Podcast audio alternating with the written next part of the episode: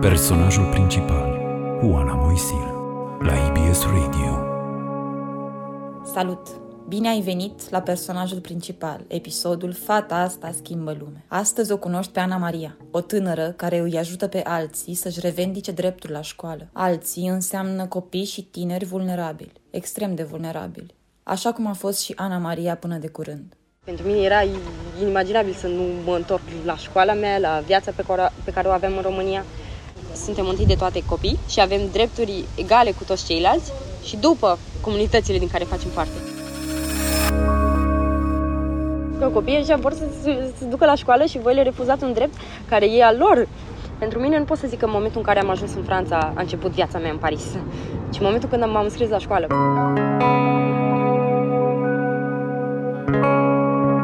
Era elevă de filologie atunci când a plecat din România. Își imagina că Franța va fi o vacanță frumoasă, însă acolo s-a trezit mai săracă decât a fost vreodată și fără școală. Astăzi, Ana Maria este studentă la științe politice la Universitatea Paris 8 și conduce o organizație care militează pentru dreptul la educație. Cum a reușit o adolescentă să iasă dintr-o situație de sărăcie extremă și cum o ajută povestea ei dramatică să lupte pentru alții ca să intre la școală. Vă invit să o descoperim împreună pe Ana Maria Stuparu, fata asta care schimbă lumea. Eu uh, fac parte dintr-o familie mixtă. Tatăl meu e român, mama mea e romă, doar că părinții mei au divorțat când eram destul de mică, când aveam 4 ani și eu am crescut cu mama și toată familia mamei. Uh, noi în România stăm, într-un, uh, stăm în Comuna Mihăiești, în județul Argeș, satul Drăghici, deci sunt de la țară.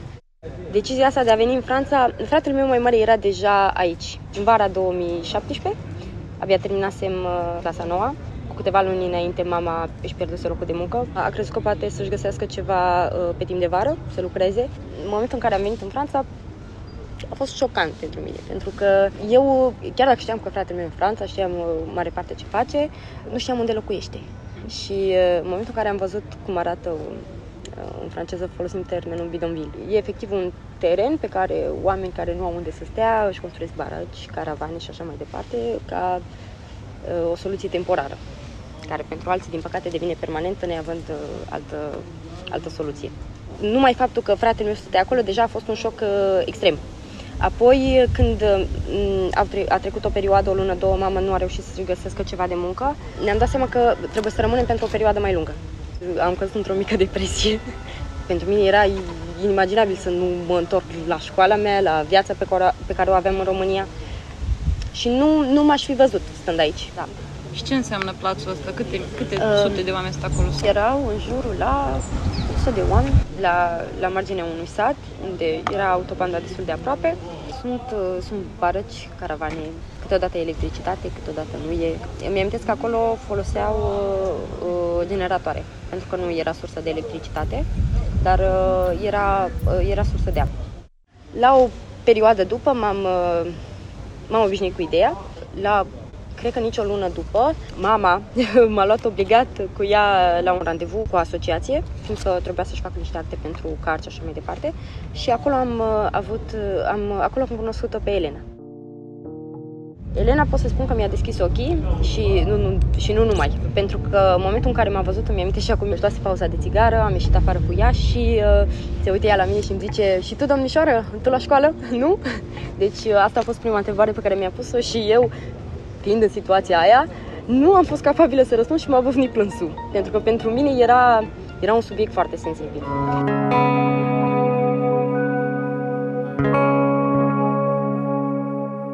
că eu chiar îmi doream să mă întorc în România, să-mi continui studiile și știam că nu pot.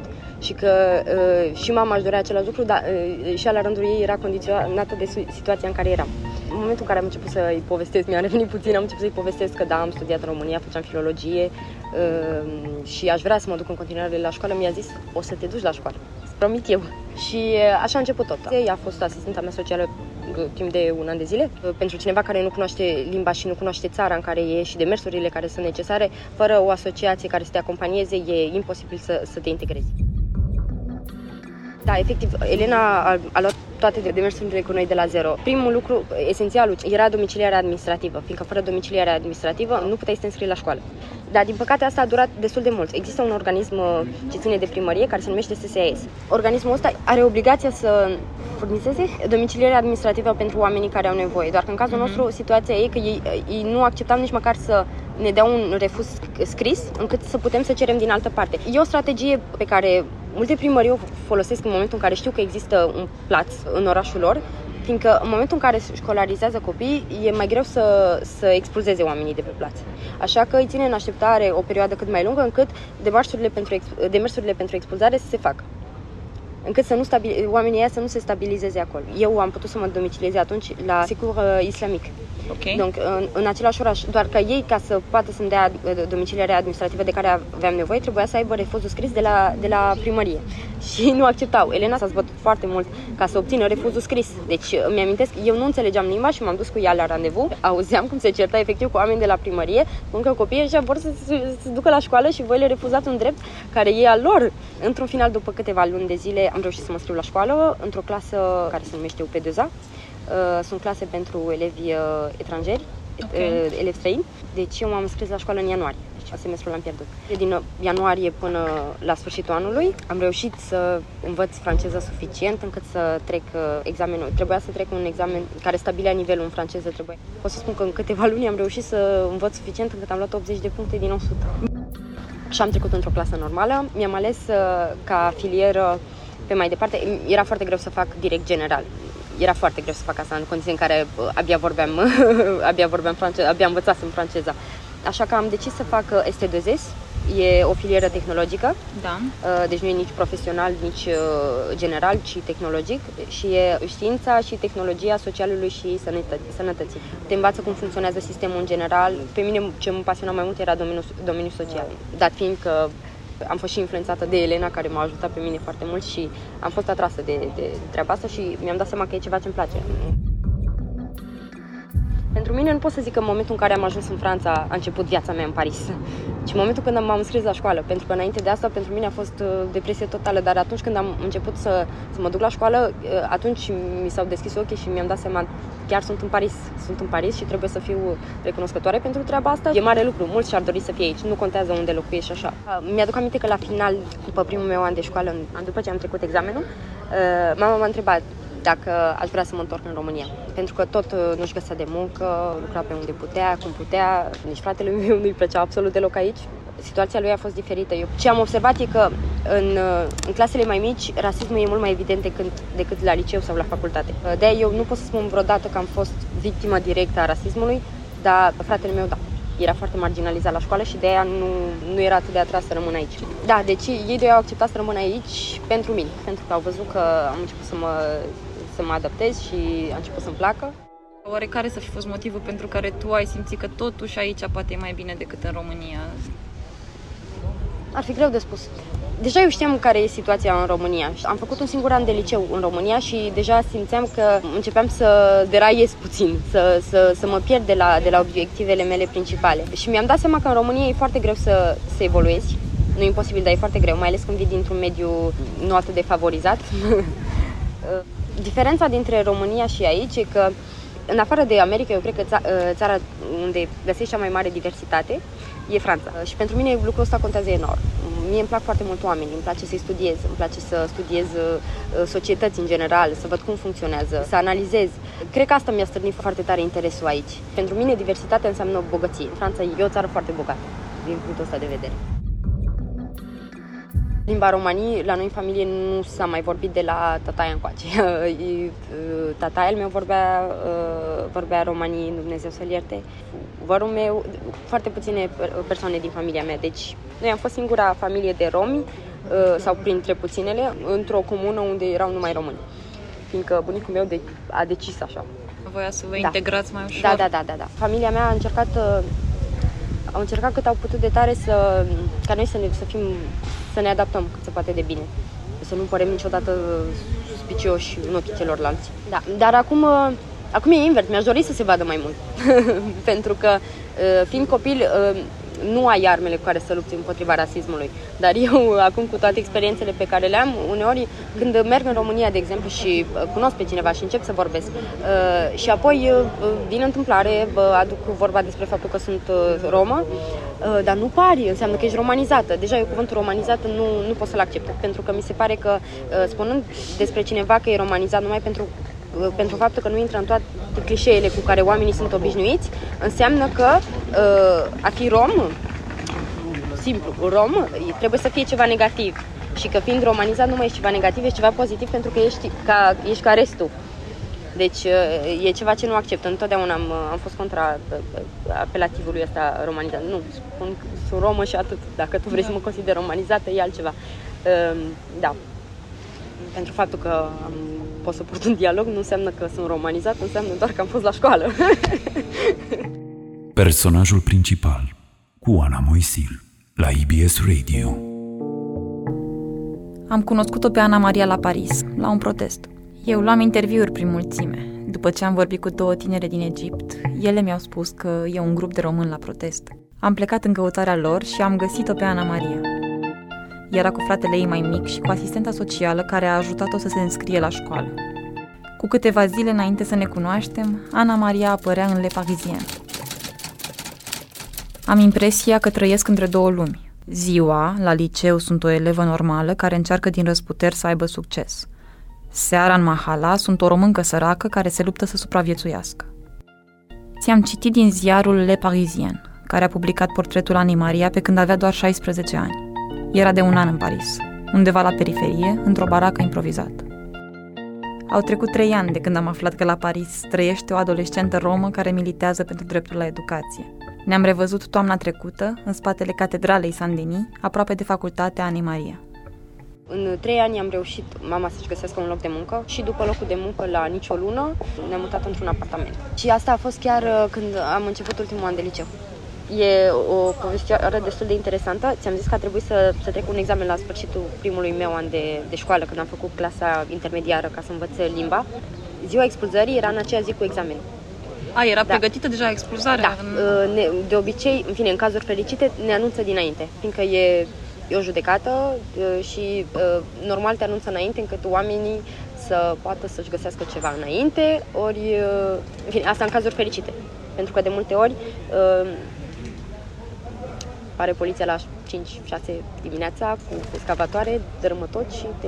Așa că mama a făcut eforturi supraomenești încât să putem să ne mutăm pe alt plaț, înainte de uh, examenul meu, înainte de expulzare, încât să pot să mă duc să-mi dau examenul liniștită.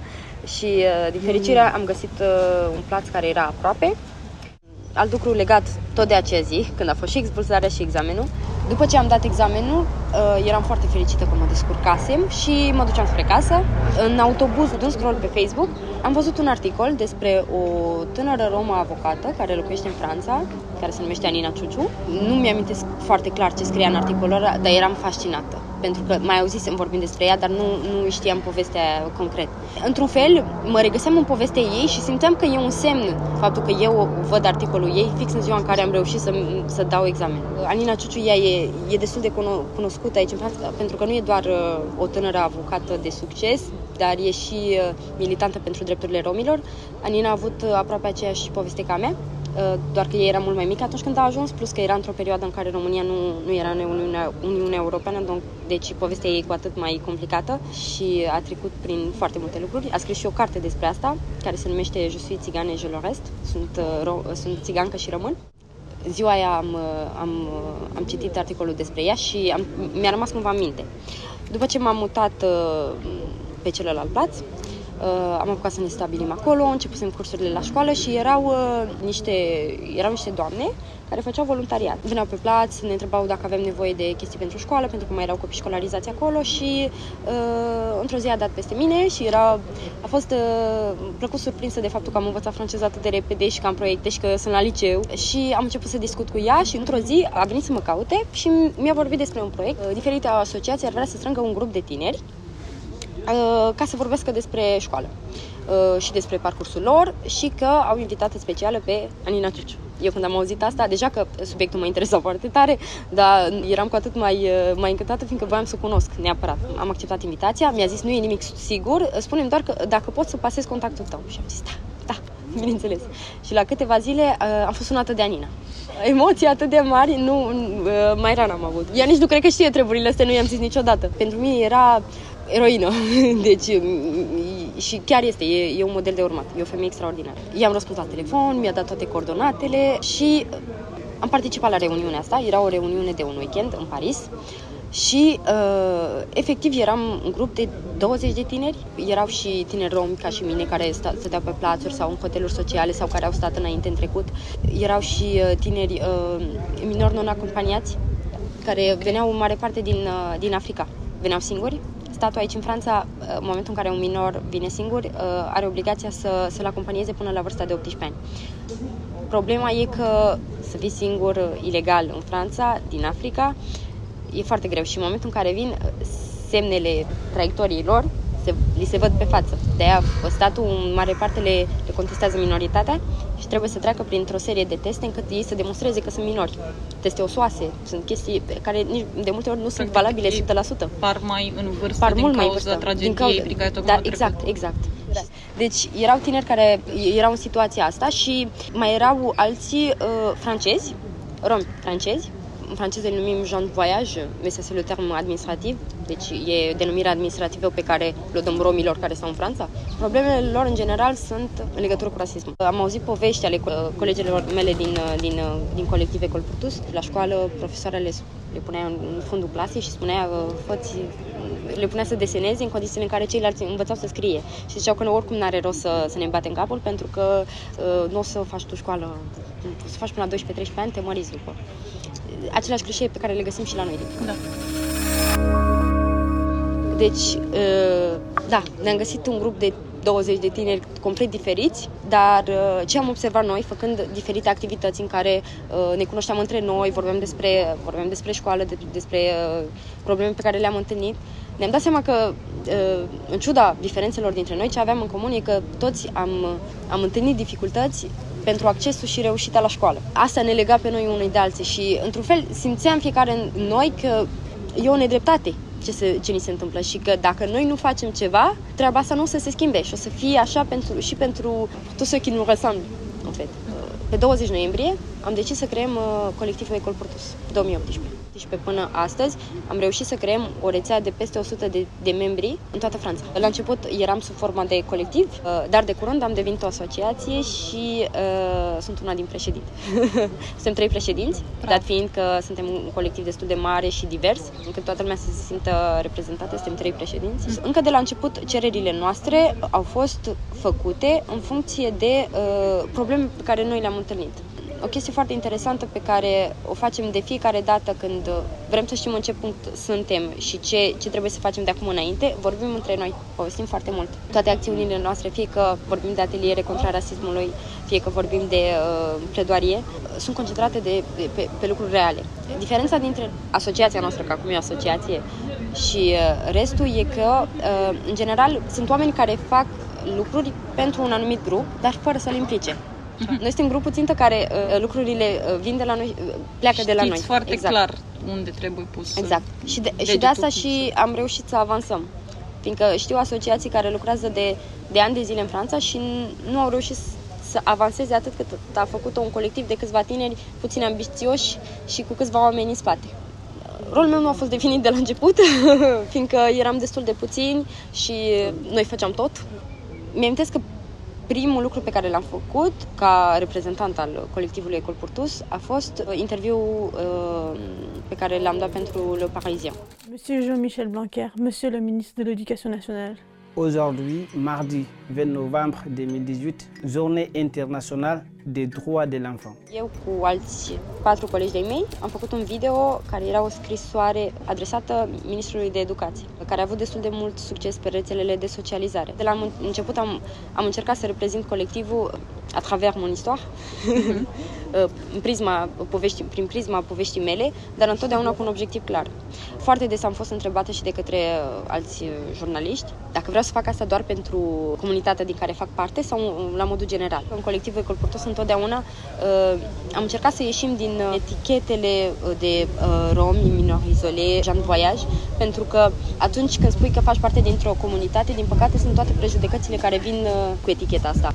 Și întotdeauna am preferat să punem în avans faptul că suntem întâi de toate copii, care avem toate, toate drepturile, suntem tineri, suntem oameni și avem drepturi egale cu toți ceilalți și după uh, comunitățile din care facem parte.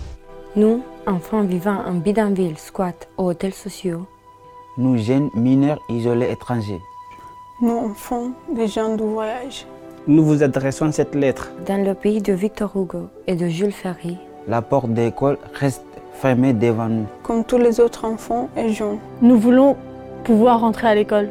Nous voulons nous y sentir bien. Nous voulons y rester aussi longtemps qu'il le faudra pour réaliser nos rêves. Personajul principal, Oana Moisil, la IBS Radio. Suntem la personajul principal cu Ana Maria Stuparu, o tânără din Argeș de nici 20 de ani, care schimbă sistemul de educație din Franța. Îl face mai inclusiv, în așa fel încât să nu mai rămână niciun copil pe lângă școală. Ana Maria știe cum este să se pună statul între ea și școală. Când a ajuns în Franța în 2017, în vacanța dintre a 9 și a 10 a trebuit să aștepte patru luni până când statul francez a băgat-o la școală. De atunci a luat avânt și deja a ajuns departe. Este copreședinta unei asociații care militează pentru dreptul la educație în Franța. Iar între timp studiază științe politice în primul an. Ce facem concret în colectiv Ecolportus? Avem cereri destul de clare și noi ne ocupăm cu uh, negocieri cu cabinetul ministrului de educație. Prima cerere și cea mai importantă uh, pentru mine personal și pe care am și reușit să o obținem a fost uh, simplificarea uh, demersurilor pentru înscrierea la școală. Era și o uniformizare pentru că depindea foarte mult de oraș și de departamentul din care vii ce acte îți cereau. Deci fiecare cerea, uh, fiecare primărie avea puțin uh, regulile lor. Și din păcate era nevoie de domiciliere asta, cum, cum am și povestit, uh, care era greu de obținut sau dura foarte mult, ori de multe ori era imposibil. Cu ajutorul unor deputați cu care, cu care am lucrat și pe care am reușit să-i convingem să ne fie aliați și datorită faptului că videoul pe care îl făcusem la început a ajuns la urechile ministrului și am, am și întâlnit consilierul ministrului de educație, eu cu încă doi sau trei colegi de mii. Deci toate astea în condițiile în care abia vorbeam franceză. am reușit să, să obținem e un amendament dintr-un proiect de lege care se numește uh, o școală de încredere și uh, amendamentul ăsta spune precis, cu o declarație pe proprie răspundere a unuia din părinți cum că locuiește în orașul respectiv, e suficientă când se, să se înscrie la școală și cu actele de identitate. Asta, asta s-a întâmplat în 2020. Concret, ceea ce a făcut studenta de nici 20 de ani a fost să elimine bariera care a stat între ea și școală în primele luni în Franța. De fericire am reușit, doar că după ne-am, ne-am lovit de încă o problemă la care într-un fel ne așteptam. Chiar dacă decretul era public, primăriile erau conștiente de existența acestui decret și de, de publicarea lui, încă mediatorii școlari se loveau de refuzuri, mai ales în 93, departamentul ăsta, foarte multe. Dar din fericire, cu decretul ăsta, părinții pot să recurgă la acțiune în justiție și în trei zile, cu puțină acompaniere, copiii sunt obligatoriu înscriși la școală. Deci prima a fost uh, cererea asta, pe care e una dintre marile victorii pe care am reuș- reușit să le obținem. E cu multă muncă, ce drept. Mă bănuiesc că a fost un univers total nou pentru tine da, să vezi... Uh, noi, uh, din fericire, am avut întotdeauna susținerea Aninei și avem anumiți, uh, avem uh, aliați. Am avut oameni care ne-au spus, există proiectul ăsta de lege, dar uh, voi aveți puterea încât uh, să, să-i convingeți pe oamenii ăștia să încă să-l voteze. Da. Și acum că ești la facultate, se îmbină așa cumva destul da, de da, păi da, uh, firesc toate... Cred că la început, cum am zis, voiam să lucrez ca asistentă socială, fiindcă scopul meu era să, să ajut oameni. Cred că scopul meu în general ăsta e, e lucru care mă motivează în general. Doar că după toată munca pe care am făcut-o cu colectivul, mi-am dat seama că chiar dacă e foarte mare nevoie de oameni pe teren care să lucreze, să, să ajute pe oameni în demersurile lor, dacă nu au uh, dispozitivele necesare și instrumentele necesare cu care să-i ajute, e, e foarte complicat. Ce, ce m-a ambiționat în același timp a fost și faptul că foarte mulți profesori nu mi-au dat votul de încredere. Aveam uh, profesoara mea principală de la, sau dirigintă, uh, cum spunem în română, e profă de istorie care nu mă plăcea foarte tare, okay. să o spun așa. Și mi-a recomandat să fac uh, postliceală, fiindcă o facultate nu ar fi pentru nivelul meu și nu aș face față și nu merită să încerc pentru că o să fiu dezamăgită, fiindcă nu o să intru. Și cu, nicio, cu siguranță nu la Paris, uh, Paris 8 și nu pe științe politice. Și asta m-a ambiționat pe mine încât să nu pun nicio postliceală prin voturile mele. Am pus uh, facultăți, deci pe domeniul pe care eu mă specializasem. Eu am avut noroc și primul vot a fost votul câștigător. Am intrat exact unde, unde mi-am dorit. Ai visat vreodată că o să fii studentă la științe politice în Paris? Cum, cum te vedeai în clasa nouă când încă erai în România? A, sau... Nu, nu m-aș fi văzut să plec din România. Când mă uit în spate, când mă gândesc la România, mă, pe de o parte mi-e dor. Mi-e dor de, mi-e dor de casă, mi-e dor de curte, mi-e dor de mamaia, mi-e dor de mâncare, mi-e dor de tot. Și mă uit într-un fel cu regret, pentru că văd câte lucruri fac aici și mi-aș dori măcar jumătate din tot ce fac aici să pot să fac la mine în țară. Doar că, pe de altă parte, mă gândesc că dacă aș fi rămas la mine în țară, nu aș fi știut să le fac și nici nu aș fi avut uh, oportunitatea să le fac. În România, la 18 ani, să, să ajung să, să vorbești unul consilierului ministrului de educație, să ajungi în cabinetul lui ministrului de educație, e imposibil. Cel puțin dacă nu ai 2 milioane de abonați pe YouTube. Realitatea e că la noi nu se întâmplă treaba asta populația nu e ascultată. și e trist pentru că, normal, statul trebuie să lucreze pentru oameni și fără să asculți ce nevoile oamenilor, normal că măsurile pe care le pui în practică nu au cum să funcționeze. Și vedem că asta e realitatea. Da, uitându-mă la mine uh, în trecut, cred că dacă m-aș vedea, uh, dacă aș putea să vorbesc cu mine când eram mai mică, mi-aș spune doar să, să mă bucur, să mă bucur de tot ce mi se întâmplă. Să mă bucur încă de Ana, care nu e atât de conștientă de tot ce se întâmplă rău în lumea asta și care nu vrea să se bată ea cu tot sistemul încât să schimbe lucrurile care nu-i convin. Ea spune să mai bucure de inocența pe care o are și de faptul că e așa inconștientă și își vede doar de școală și de treburile ei și ea spune să, să nu se mai lase atât afectată de lucrurile negative care o să, se, o să, să îi se întâmple. Toate schimbările astea uh, radicale care o să, se, o să îi se întâmple au ca scop ca ea să ajungă în punctul în care, uh, în care trebuie.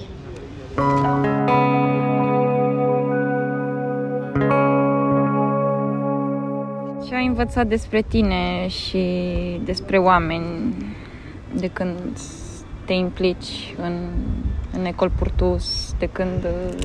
De multe ori când mă uit, când mă uit în trecut la, la, la câte, câte lucruri am, am realizat, de multe ori îmi zic că ai fost inconștientă, fată. Tu abia vorbeai bine franceză și te duceai să vorbești cu deputații. Ești inconștientă, dar uh, ai făcut foarte bine. Despre oameni în general, asta e opinia mea din totdeauna. Eu cred că fiecare om în parte are potențial și că atâta timp cât uh, potențialul ăsta e valorizat, toți putem să facem lucruri extraordinare. Din păcate, de multe ori, mai ales când facem parte din grupuri uh, uh defavorizate, potențialul ăsta nu e atât de mult pus în valoare și de multe ori se pierde. Da, asta e realitatea. Și simți că poți, de exemplu, să înțelegi mai bine și societatea românească acum că cunoști o altă societate și ai un fel de comparație Atunci când... și poți... Da. Cred că chiar dacă noi ca România, atunci când suntem în România, simțim că avem anumite lipsuri uh-huh. față de, de alte societăți, înțelegi cu adevărat câte lucruri lipsesc în România când, când, uh, când stai într-o altă țară. Eu pot să zic că chiar dacă am, am locuit timp de 3 ani într-o, pe un plaț, într-o situație de, de precaritate, de, de, de, de sărăcie cruntă. Pot să spun că după trei ani uh, uh, am siguranță zilei de mâine. Ceea ce nu știu dacă aș fi putut să am în România uh, până acum.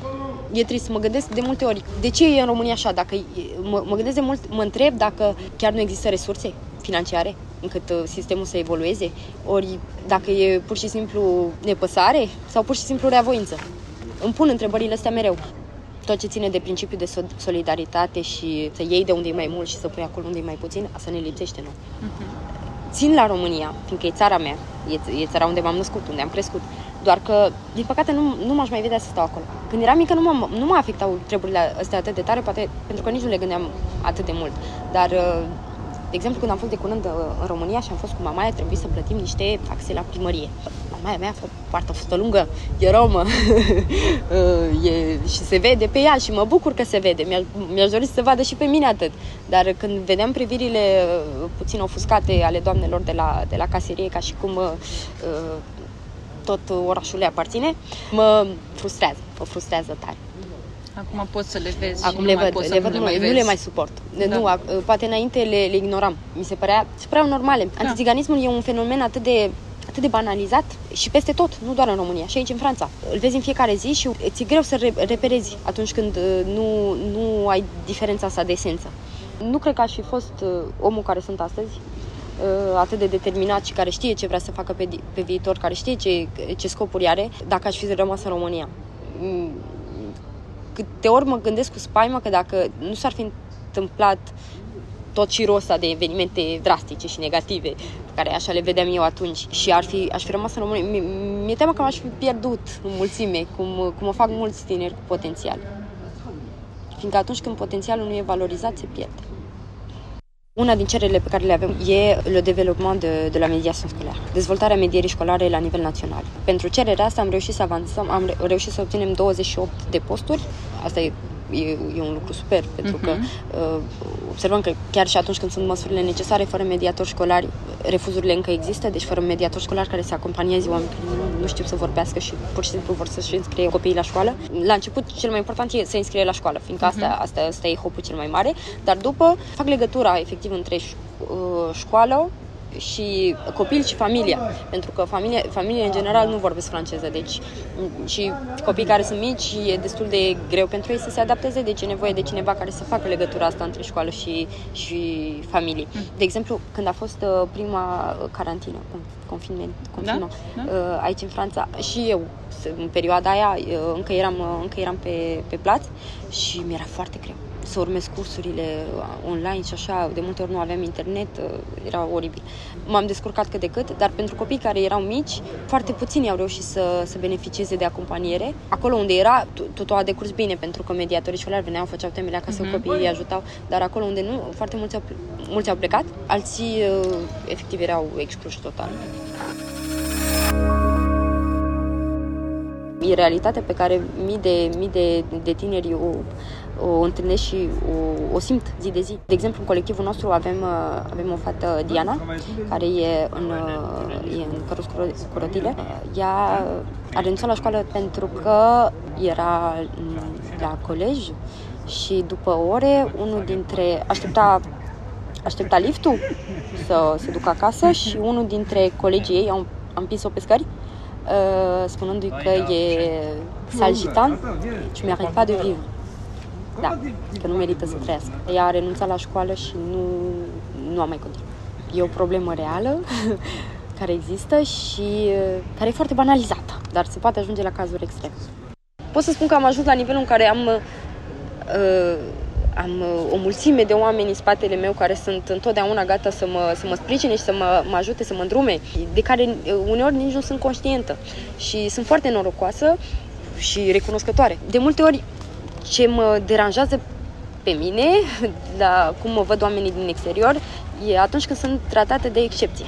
Eu o spun întotdeauna, dacă nu aveam norocul să întâlnesc oamenii care trebuie, în locul în care trebuie, uh, poate nu eram astăzi aici, în punctul în care sunt.